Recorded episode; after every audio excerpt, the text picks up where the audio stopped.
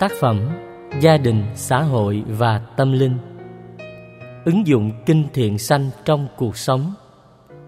Tác giả Thích Nhật Từ. Diễn đọc Phúc Lực. Chương 2 Đạo làm cha mẹ và con cái. Đạo làm con. Đại lễ Vu Lan năm 2011 Tôi rất hoan hỷ khi nhìn thấy trong vài trăm thính giả thì có ba phần tư là thanh thiếu niên. Hiếm ngôi chùa nào có hoạt động sinh hoạt giới trẻ mạnh như thế. Vách của giảng đường đề một câu tôi khá tâm đắc. Nếu không muốn thấy sự suy tàn của Phật giáo ngày mai, thì hãy để tâm chăm sóc thế hệ trẻ thanh thiếu niên ngày nay. Đây được xem như phương châm hành đạo của Thầy Thích Quảng Hiền tại trụ sở tỉnh hội Phật giáo Đắk Nông. Dù là một trong các ban trị sự thành lập gần đây nhất, nhưng phương châm này sẽ giúp cho Phật giáo phát triển nhanh so với các tỉnh thành, nơi mà đạo Phật đã tồn tại vài chục đến hàng trăm năm. Quan tâm giới trẻ trong bối cảnh của đại lễ Vu Lan rất có ý nghĩa. Nhân đây, tôi cũng xin gửi đến quý vị đề tài cha mẹ và con cái vốn được xem là phần quan trọng trong kinh thiện sanh. Bài kinh đề cập đến đời sống lành, đời sống hạnh phúc, đời sống có văn hóa và những giá trị tương quan thiêng liêng nhất của kiếp người. Trong bài kinh này, đức phật nêu năm trách nhiệm đạo đức của các bậc làm cha mẹ và bên cạnh đó, ngài cũng nêu năm trách nhiệm đạo đức của những người con thảo cháu hiền mỗi vai trò cha mẹ hoặc con cái góp phần rất lớn trong việc xây dựng hạnh phúc gia đình hiện tại lẫn tương lai. Do đó, tôi kính đề nghị sau buổi giảng này, các bậc cha mẹ nên phổ biến kinh thiện sanh cho con em mình. Và các bậc con cái cũng nên thường xuyên đọc tụng bài kinh để thấy rõ ý nghĩa hạnh phúc trong sự phát triển, đồng thời đưa văn hóa đạo đức phật giáo vào đời sống điều đó giúp chúng ta sống có giá trị hơn, đóng góp nhiều hơn cho người thân thương trong gia đình của mình. Về bổn phận làm con, đoạn kinh sau đây mô tả chi tiết. Hỡi này thiền sanh, phương đông tượng trưng các bậc cha mẹ, người con hiếu thảo phải hiếu kính cha mẹ với năm điều đạo đức.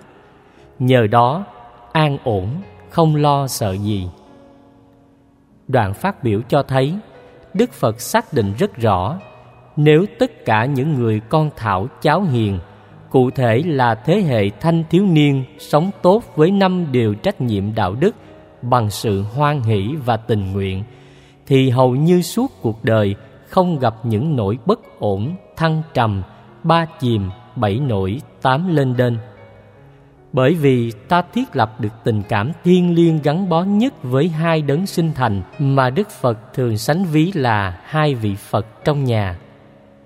Giới thanh thiếu niên Phật giáo nên hãnh diện tự hào khi được Đức Phật là thầy của mình.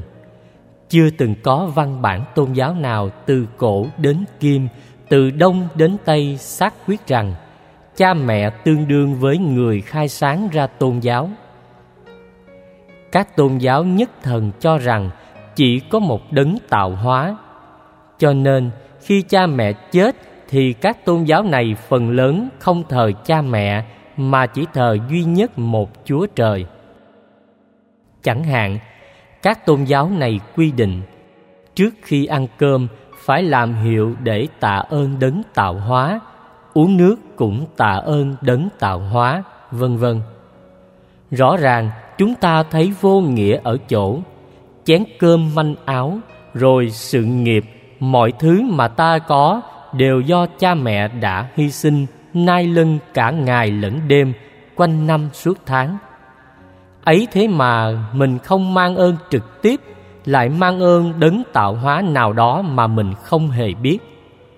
Người ta cứ nghĩ rằng, có một nhân vật tạo dựng ra thế giới vũ trụ để bắt mọi người phải làm theo cái này, chấp nhận cái kia. Nói chung có số phận an bài. Khi ăn cơm, uống nước, còn được sự sống, đạo phật dạy tất cả chúng ta, những người con dù là thủ tướng, tổng thống, chủ tịch nước, bộ trưởng, vai trò vị thế xã hội cỡ nào đi nữa, vẫn phải nhớ ơn ông bà, cha mẹ vì nếu không có ông bà, cha mẹ, chúng ta cũng không có mặt với tư cách một con người. Hãy hình dung, nếu ta đầu thai ra thành con vật gia súc trong những nhà giàu kết xù ở phương tây, được người chăm sóc, được ngủ trên giường tiêu chuẩn ba sao cùng với chủ, được chủ dẫn dắt đi sáng, chiều, tối, được chủ dọn vệ sinh, khi bệnh được đưa đến bệnh viện mỗi ngày được ăn các loại thực phẩm sang trọng đắt tiền sung sướng hơn gấp 10 lần so với thân phận của người nghèo Việt Nam. Nhưng đừng vì thế mà nghĩ rằng con vật đó có phước hơn con người. Con người có ý thức xã hội, có đạo đức, có tâm linh, có truyền thông, có giáo dục kinh nghiệm, có phấn đấu và nỗ lực làm những gì mà con người muốn. Cho nên, với tư cách một con người, ta cần phải nhớ ơn ông bà, cha mẹ. Đây là điều giúp cả cuộc đời chúng ta an ổn. Phụng dưỡng không để thiếu thốn Con cái phụng dưỡng cha mẹ trong nền văn hóa Phật giáo được xem là mối quan tâm hàng đầu. Chúng ta cũng nên hãnh diện tự hào khi mình là người Việt Nam có truyền thống văn hóa Việt Nam đồng hành văn hóa đạo Phật. Ở xã hội phương Tây, con cái không cần phải thực hiện trách nhiệm phụng dưỡng cha mẹ. Đến 18 tuổi, con cái có thể sống riêng với cha mẹ và luật pháp bảo hộ chuyện ấy. Quan hệ tình thân thương gia đình không gắn bó như ở Việt Nam. Đạo lý Phật giáo dạy chúng ta phải phụng dưỡng bằng vật thực cụ thể, hành động thương kính cụ thể, chứ không phải chỉ nói suông rằng con thương cha, kính mẹ. Trong Kinh Tạng Pali, Đức Phật quy định chia lợi tức thu nhập hàng tháng ra làm bốn phần. 25% dành cho hiếu thảo, 25% chi tiêu hàng tháng, 25% tiết kiệm để có thể phát triển sự nghiệp và sử dụng chúng vào những mục đích chân chính về sau và 25% còn lại làm từ thiện. Làm từ thiện trong bối cảnh ngày nay khá đa dạng, bao gồm đóng thuế nhà nước. Hiện nay, gần như ai cũng phải đóng thuế. Phần đóng thuế đó có thể thay thế cho phần làm từ thiện của chúng ta. Tuy nhiên, rất ít Phật tử làm đúng bổn phận chu cấp nuôi dưỡng cha mẹ bằng 25% tiền lương của mình. Một gia đình trung bình có ba người con. Nếu mỗi đứa con khi lập nghiệp, mỗi tháng trích dù chỉ 10% tiền lương cho cha mẹ dưỡng già thì cũng tương đối ổn. Còn làm theo lời Phật dạy, trích đúng 25%, có lẽ cha mẹ chúng ta sẽ không phải khổ đau khi đối diện với bệnh tật, tuổi già. Nhờ đó, không rơi vào trạng thái buồn tuổi, cô đơn, chán chường. Tuổi già của người Nhật là tuổi khổ đau. Ở Nhật, sau 60 tuổi khi về hưu thì tỷ lệ tự tử đứng đầu thế giới. Đất nước Nhật phát triển cao theo nền văn hóa phương Tây thì Nhật lại rơi vào tình trạng con cái bỏ rơi cha mẹ, không còn xem việc hiếu kính phụng dưỡng cha mẹ là một bổn phận đạo đức nữa. Do đó, rất nhiều bậc cha mẹ cảm thấy bất hạnh phải chìa tay xin con em mình. Đôi lúc, đứa con khi hiếu thảo với cha mẹ cũng tính tháng, tính ngày, tính lời, tính lỗ rồi phân bì, so đo. Cha mẹ nuôi mình mấy chục năm, có khi nào tính toán một cách ích kỷ như thế? Do vậy, phụng dưỡng làm sao để cha mẹ không rơi vào tình trạng thiếu thốn, buồn tuổi, cô đơn. Trình báo và xin lời khuyên đây là một lời khuyên đạo đức được nâng lên thành tầm văn hóa ứng xử và rất may mắn khi văn hóa Việt Nam cũng có khuynh hướng sống như vậy, tức đi thưa về trình. Mỗi sáng trước khi ra khỏi nhà, bậc làm con thường khoanh tay chào một cách lễ phép. Thưa mẹ, thưa cha, con đi học, con đi làm. Ta hiếm tìm thấy nền văn hóa này ở các nước châu Âu, châu Mỹ châu Úc. Cũng hiếm khi ta tìm thấy nền văn hóa phương Tây khích lệ con em xin lời khuyên của cha mẹ. Tháng vừa qua, đi thuyết giảng tại vài chục đạo tràng và chùa ở mười nước châu Âu, nên ít nhiều tôi biết được văn hóa phương Tây qua những cuộc tiếp xúc với Phật tử tại đó. Có một người cha, độ tuổi 50, than vãn về đứa con rằng vào tuổi 18 thì tinh thần tự lập của con em phương Tây khá cao và được nền văn hóa này ủng hộ. Cho nên, khi đi học, chọn ngành nghề cũng chẳng cần hỏi ý kiến cha mẹ. Cha mẹ muốn can thiệp mà không hiểu gốc rễ văn hóa phương Tây thì con cái có cảm giác mình đang bị bó buộc, mất nhân quyền. Đôi khi, chỉ cần một cú điện thoại đến sở cảnh sát, cha mẹ có thể sẽ gặp rắc rối. Mắng chửi vài ba câu do vì lo lắng nhưng thiếu nghệ thuật có thể khiến con cái bỏ đi. Mỗi lần nhờ con việc gì đó thì phải báo trước một vài ngày còn bằng ngược nhờ ngay lập tức sẽ bị từ chối với lý do, ba mẹ không báo trước nên con không sắp xếp được kế hoạch ai đã từng sống tại Việt Nam với nền văn hóa truyền thông. Con cái hiếu kính cha mẹ, tôn trọng và xin lời khuyên của cha mẹ, thường cảm thấy khổ khi gặp phải những đứa con quá tay theo nền văn hóa này. Ở đây, Đức Phật khuyên đi đâu phải trình báo cha mẹ dù ta đã có năng lực tự lập sự trình báo thể hiện mối quan hệ truyền thông mà truyền thông giúp tình người không bị chết dần, chết mòn. Còn nền văn hóa đèn nhà ai nấy tỏ rất nguy hiểm vì không thể hiện sự quan tâm lẫn nhau. Hãy thử hình dung mình là anh hai, chị hai trong nhà, thay thế vai trò cha mẹ để coi sóc những đứa em. Nếu chúng trốn đi chơi, không thèm báo trình thì liệu chúng ta có buồn không? Có cảm thấy không được tôn trọng hay cảm thấy lòng thương yêu lo lắng của mình bị phụ bạc không? Tương tự, ta là con em mà không xin phép, không thưa hỏi, không vâng lời, thì chắc chắn cha mẹ cũng không vui. Hiếu thảo ở phương diện tinh thần này rất quan trọng. Khi cha mẹ nhận thấy mình có vai trò có chỗ đứng về đạo đức và văn hóa trong căn nhà, thì tự động sẽ trút đổ tình thương lên con nhiều hơn, sâu sắc hơn và có cam kết hơn.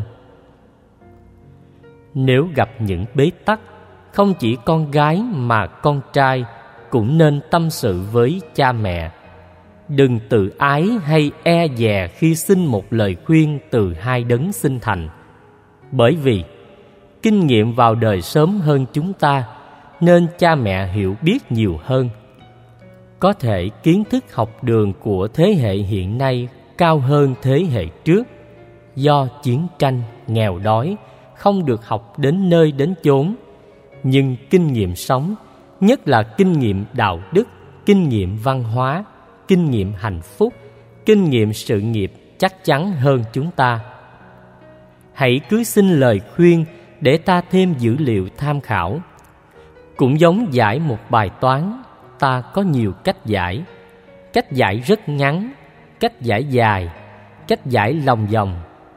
Nay có thêm một cách giải của cha mẹ thì ta có thêm dữ liệu tham khảo rất tốt. Nhiều cô cậu trẻ tưởng rằng mình đã trưởng thành, không cần lời khuyên, cho nên càng ém nỗi đau thì càng rơi vào tình trạng tuyệt vọng, trầm cảm. Một số cô cậu không chịu đựng nổi, đã chọn con đường tự vẫn mà chết. Đó là hành động đại bất hiếu. Ngoài ra, chết trong nỗi tuyệt vọng thì cảnh giới tái sinh là mất hút. Giả sử có tái sinh làm người, thì lại trở thành một con người có cá tính và sức chịu đựng kém mỗi khi gặp nỗi khổ, niềm đau nào là hoàn toàn bế tắc, dễ tuyệt vọng, dễ bỏ cuộc nửa chừng, dễ tự thúc thủ hoặc ứng xử mặc cảm với bản thân. Cho nên, hãy nhờ lời tư vấn của cha mẹ, chúng ta sẽ thêm những chìa khóa mở cửa các vấn nạn cá nhân. Năm nay tôi đã ngoài bốn mươi, nhưng vẫn phải đi thăm viếng các bậc hòa thượng các vị tôn đức để xin lời khuyên nhằm tránh thái độ chủ quan, háo thắng, vốn là hai yếu tố gây thất bại, huống hồ thế hệ trẻ. Kinh nghiệm chưa già, mặc dù có thể có kiến thức. Không chống điều cha mẹ dạy. Phần lớn mối quan tâm của cha mẹ là về đạo đức và văn hóa kế đến là hạnh phúc và sự nghiệp của chúng ta. Rất nhiều đứa con nghĩ rằng cha mẹ áp đặt lên mình những thứ mà mình không muốn. Từ đó, lời khuyên chân thành của cha mẹ trở thành sự áp đặt và nhiều cô cầu kháng cự, thậm chí nổi loạn.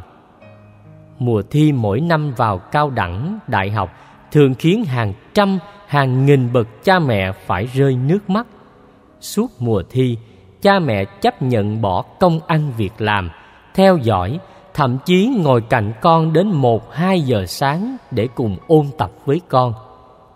Khi con ngồi trong trường thi, cha mẹ đứng ngồi không yên trước cổng trường dưới nắng chang chang. Và khi thấy con ra khỏi phòng thi với gương mặt hớn hở, thì cha mẹ mới thở phào nhẹ nhõm. Đó là tình thương vô bờ bến do vậy, mối quan tâm của cha mẹ là việc học hành thành tựu đổ đạt điểm cao của chúng ta. Rồi còn luôn để ý, khuyên nhắc ta không nên nghiện trò chơi điện tử hoặc những trang web xấu mà vốn chỉ cần tiêm nhiễm trong vài ba ngày, ta có thể hư cả cuộc đời. Dẫu tẩy não suốt vài chục năm vẫn chưa hết. Phần lớn khi ở vào tuổi bắt đầu lớn, thì những thay đổi tâm sinh lý làm cho chúng ta có nhu cầu tìm hiểu về giới tính. Nếu không may lạc vào những trang web dơ, thì gần như chúng ta không còn cơ hội để tiến thân. Nó ám ảnh ta suốt ngày lẫn đêm, đến nỗi không thể tập trung học được. Không có học, đồng nghĩa sự nghiệp của chúng ta trong tương lai không được đảm bảo cho nên, dù cha mẹ khuyên mắng về sự học, sự nghiệp, đạo đức và lối sống, thì cũng đừng buồn khi nó chạm đến lòng tự ái của bản thân. Vì thuốc đắng giả tật, lời thật mất lòng và cá không ăn muối, cá ương, con cãi cha mẹ trăm đường con hư. Hãy nhớ lời phật dạy, không chống trái những điều dạy đúng đắn của cha mẹ nhằm đem lại giá trị cho mình. Nhiều người phương tây phải bỏ tiền để mua cái khôn của người khác bằng những lời tư vấn. Khi trả số tiền nào đó xứng đáng cho một lời tư vấn hay một lời khuyên giỏi, người ta ắt phải trân quý nội dung của lời khuyên đó. Trong khi cha mẹ cho chúng ta lời khuyên, kinh nghiệm, bản đồ, chìa khóa sống để hạnh phúc để có sự nghiệp thì một số con em lại không đánh giá cao, ngược lại còn buồn giận, bỏ nhà ra đi. Ngày hôm qua, có một nữ phật tử tuổi ngoài 40 kể rằng khi hỏi con kết quả kỳ thi cao đẳng đại học, nó không thèm trả lời. Hỏi thêm lần thứ hai thì nó bỏ nhà đi. Người mẹ này nghĩ con mình đã thất bại mặc cảm về sự thất bại cậu thanh niên không thèm nói chuyện không thèm chia sẻ mà đi khỏi nhà vào lúc giữa đêm khuya. Những điểm đến như đầu đường, ngã xóm, quán cà phê, bia ôm, nếu chẳng may vào những nơi hưởng thụ thì coi như hỏng cả cuộc đời. Ở tuổi mới lớn, phần lớn thanh thiếu niên có khuynh hướng muốn chứng tỏ mình. Nam muốn trở thành người đàn ông thực thụ, nữ muốn trở thành người phụ nữ sắc sảo. Sự chứng tỏ đó không nói lên độ chững chạc và khôn ngoan. Điều cốt yếu là làm sao chúng ta thể hiện tính tự lập già dặn trong suy nghĩ và ứng xử để học đến nơi đến chốn. Lời khuyên bao giờ cũng xoay quanh những vấn đề này, cho nên đừng chống chế. Sau này, khi chúng ta có con cái mới thấy rõ giá trị đạo đức của những lời khuyên. Giá như ngày xưa tôi nghe lời cha, lời mẹ Thì bây giờ đâu phải vất vả như vậy. Bắt đầu nhận ra sai lầm của mình trong quá khứ Thì chuyện cũng quá lỡ làng. Không ai có thể ngược trở lại vòng xoay của thời gian Và nếu có thì cha mẹ đã trở thành người thiên cổ. Lúc đó, chúng ta muốn làm cho cha mẹ hạnh phúc cũng không được. Cho nên, thanh thiếu niên hãy lưu ý điều này để cha mẹ mình hạnh phúc. Khi được dạy bảo bằng lời khuyên hay, đạo đức tốt, kinh nghiệm sống thì ta nên tiếp nhận và ứng xử khôn ngoan theo. Không trái điều cha mẹ làm. Điều này khó hơn dân gian việt nam có câu, con nhà tông không giống lông cũng giống cánh. Đồng thời cũng có những câu khích lệ giữ gìn truyền thống văn hóa của gia tộc. Đừng để tình trạng cha làm thầy, con đốt sách.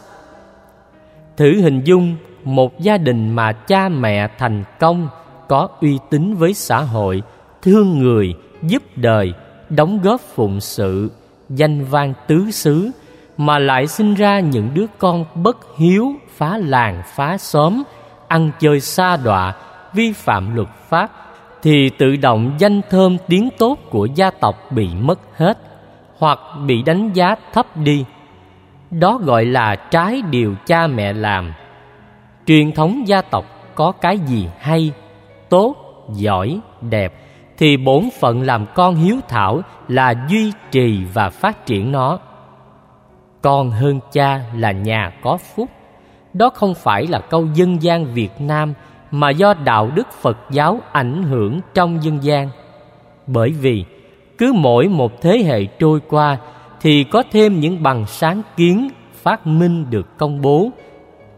Kiến thức của con người được nâng lên và ta sống trong bối cảnh ngày nay ta có cơ hội tốt hơn tổ tiên ông bà cha mẹ trong việc tiếp nhận các nguồn kiến thức mới. Thế hệ kế thừa hơn cha mẹ là có phúc cho một gia đình. Thế hệ kế thừa hơn các nhà lãnh đạo đi trước là có phúc cho một quốc gia. Chúng ta cũng phải nêu quyết tâm để phấn đấu bằng cha mẹ trở lên, chứ không nên thấp hơn cha mẹ mình bằng hoặc hơn trong sự tôn kính. Còn không, có tài mà thiếu đức thì người đó không hữu dụng. Đó là sự đổ nát tinh thần, sự phá hoại hạnh phúc cuộc đời. Con cái vượt xa cha mẹ càng nhiều, cha mẹ càng vinh dự và hãnh diện. Giáo sư ngô bảo châu, người vừa đoạt giải toán học fields, đã làm rạng danh người việt nam trên toàn cầu trong việc giải mã bổ đề toán học mà mấy chục năm qua, thế giới toán học gần như bất lực. Cha mẹ ruột của giáo sư ngô bảo châu cũng là hai giáo sư đầu ngành rất thành công. Nhưng sự thành công của giáo sư ngô bảo châu giúp cha mẹ cảm thấy hạnh phúc hơn. Đó là điển hình của con hơn cha, con hơn mẹ. Cách đây nửa tháng tôi gặp gỡ giáo sư ngô bảo châu tại đà lạt trong một chuyến hoàng pháp tiếp xúc với anh tôi cảm nhận anh là người khiêm tốn bình dân học vụ rất dễ gần gũi ít nói nhã nhặn hiền hòa thừa hưởng gia tài văn hóa Phật giáo ảnh hưởng vào nền văn hóa của gia tộc, giáo sư Ngô Bảo Châu đã là một Phật tử thuần thành. Thanh thiếu niên chúng ta cũng nên phấn đấu để không chống trái điều cha mẹ mình đã làm nhằm hưng hiển cho gia tộc.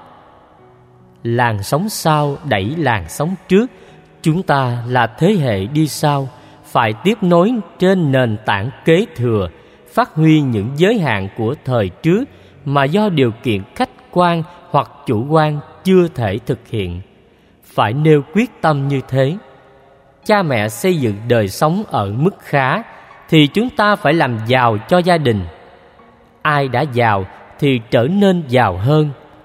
Cha mẹ đã đóng góp với mức độ vừa phải thì nay chúng ta phải đóng góp lớn hơn.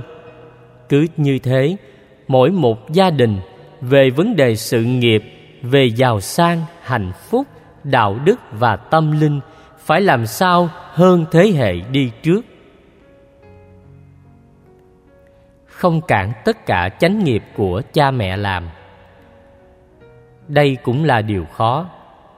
Một số người con khi có cơ hội tặng biếu cha mẹ để hiếu dưỡng về phương diện vật chất thì thường có khuynh hướng khống chế cha mẹ, không cho cha mẹ làm việc này, việc kia. Trong khi tâm lý cha mẹ ở tuổi xế chiều, thường chia cắt số tiền từ sự hiếu thảo của con cái để làm các việc lành. Chẳng hạn, giúp đỡ các trung tâm người già tàn tật, trẻ em cơ nhở, mồ côi, những mảnh đời bất hạnh. Chúng ta biết, mặc dù chia sẻ phần chi ly có thể khiến cha mẹ không sống thoải mái như bao người khác, nhưng ngược lại, cha mẹ lại gặt hái cái phúc và sống thảnh thơi hơn. Chúng ta đừng vì thế mà ngăn cản không cho cha mẹ tiếp tục làm những việc thiện. Nhiều cha mẹ quý báu thời gian còn lại cuối cùng của cuộc đời ở tuổi xế chiều để đi chùa, niệm phật, tụng kinh, bái sám, tham gia các phật sự, đóng góp việc xây chùa, phát triển chùa, ấn tống, in kinh, phổ biến đĩa hoặc thực hiện những nghĩa cử có giá trị cho cuộc đời nhưng nhiều đứa con lại cảm thấy khó chịu, vì lẽ ra cha mẹ phải dành toàn bộ tiền tặng biếu từ con cái cho việc dưỡng già và hưởng thụ. Chúng ta tưởng chừng như mình hiếu thảo, nhưng thực chất lại đang phá hoại hạnh phúc và phước báo của cha mẹ. Chánh nghiệp là nghiệp chân chính cần được thế hệ con cái ủng hộ nghiệp chân chính bao gồm thân không giết người, miệng không lừa đảo, không ngoại tình, không theo nghề sản xuất mua bán vũ khí, nghề đồ tể, buôn bán nô lệ, nghề bán thân nuôi miệng, nghề bào chế độc dược, vân vân. Những việc làm chân chính của cha mẹ, từ lời nói đến hành động cụ thể. Phận làm con, ta phải ủng hộ hết mình phải có cái nhìn chiều sâu, chiều dài trên nền tảng của phước báo. Phần lớn ở tuổi mới lớn, ta có khuynh hướng thủ cho riêng mình, ít quan tâm đến người khác. Còn người lớn tuổi lại có khuynh hướng quan tâm đến những mảnh đời bất hạnh. Ta phải thấu hiểu tâm lý đó. Trường hợp cha mẹ chưa hiểu đạo phật, mẹ nghiện cờ bạc tứ sắc, cha nghiện bia rượu nghiện không gian vui chơi ngoài đường, thì chúng ta nên dùng những lời hiếu lễ, khuyên can cha mẹ quay về con đường phật pháp, trở thành người sống hạnh phúc ở tuổi xế chiều. Hiếu thảo với cha mẹ không có nghĩa cung phụng thói quen tiêu cực của cha mẹ. Cha mẹ mê phim trưởng, ta mang về ba bộ phim trưởng. Chỉ cần vài tuần sau đó, cha mẹ có thể mắc bệnh tiểu đường vì nằm ngồi lâu không vận động, thức khuya không ngủ, bị hoang tưởng vì thần kinh suy nhược cao. Ở đây, đức phật nói, không cản các chánh nghiệp của cha mẹ. Ngài không dạy chúng ta chiều theo bất cứ việc làm sai nào. Thấy cha mẹ không học phật pháp, thì phải khéo léo dùng lời trân trọng, khôn ngoan giúp cha mẹ hiểu mà không tự ái trong việc sửa sai đó là người con đại hiếu. Nói chung, thanh thiếu niên phật giáo dễ dàng thực hiện năm bổn phận này. Chúng ta cũng cần lấy làm phương châm dạy cho con em mình trong tương lai.